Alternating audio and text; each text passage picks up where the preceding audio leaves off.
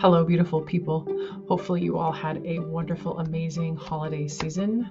Um, I did. Got myself into a little bit of trouble though, which was kind of funny. Um, so recently, you might have seen that I'm I'm playing around with some new DNA testing, and um, got in contact with an old friend who is like stupid smart in this area. Um, and it was funny. So over like the last month, I felt myself getting constipated again. Felt myself getting painful and contracted again. Felt myself getting brain fog again and gut, you know, gut stuff problems again. And I was like, what the hell? What's going on? And luckily, I, I spoke to him just in time, and he was like, send me your your raw DNA because I did a 23andMe a long time ago. And he's like, and I can, you know, I'll take a look. And so he sends me back this little this little snippet of I've got histamine issues. I don't break down histamine well, and I had just recently added back into my diet um, ferments, you know, ferments that I was making at home. So I was enjoying my kombucha and my homemade kefir and my sauerkraut and all this stuff. And histamines, so a low histamine diet is no vinegar, no ferments, no alcohol, uh, no leftovers. And I kind of live off of leftovers because I'll make a big batch of dinner you know, at night, and then I'll eat the leftovers for lunch the next day, just out of sake of ease because I cook all my meals. Um, but there's a way around that, and I figured that one out. But anywho, so I went on a low histamine diet and went on these specific supplements for like a week, week and a half. And then Christmas Eve, um, we went to Denver to Mile High uh, Church to go to their uh, New Year's Christmas Eve service. It's absolutely amazing. And we stopped at Whole Foods on the way home and they pulled their hot bar already. So we went to the olive bar and got some olives and some of those little red peppers and you know some grain-free crackers and my husband got some prosciutto and I got um, some guacamole, right? Thinking, okay, this is pretty, you know, it looks healthy.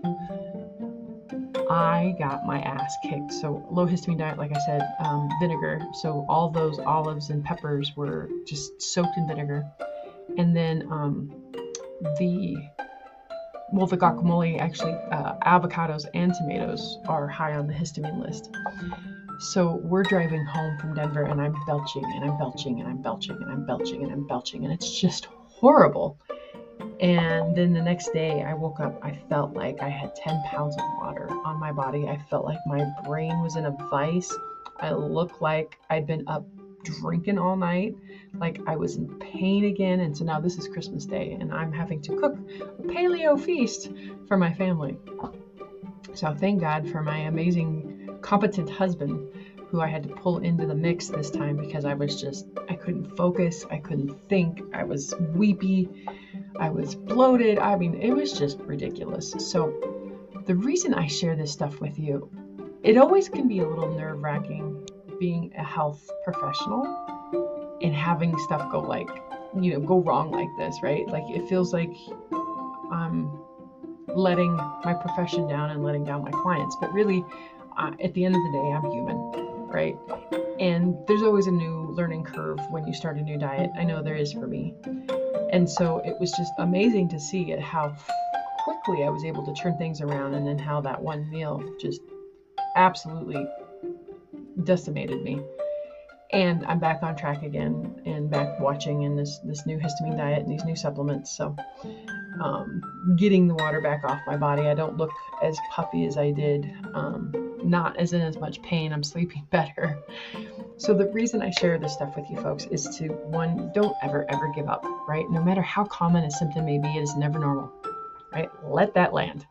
I grew up with you know, the Pepto Bismol commercial, if you have heartburn, indigestion, upset stomach, diarrhea, right, to take this stupid little, you know, pink liquid and, and that, that fixes everything. Not what the hell are you doing to have these issues to begin with, right?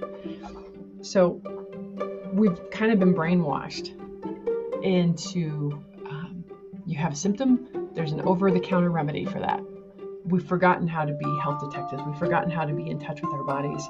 And so that's the one thing I love about this program is that once you get things cleaned up, the cause and effect is so much faster. So I can pinpoint where things are coming from and why it's happening. So that was my fun Christmas story. Did you have any self sabotage or oopses over, you know, the holiday season? Or were they intentional oopses? You know, sometimes that happens as well. And, you know, you get back on the horse the next day and you do what you can to clean things up. But um, just don't give up. There is hope. Keep searching for answers. And, uh, man, if I can do it, anybody can do it. So stay tuned.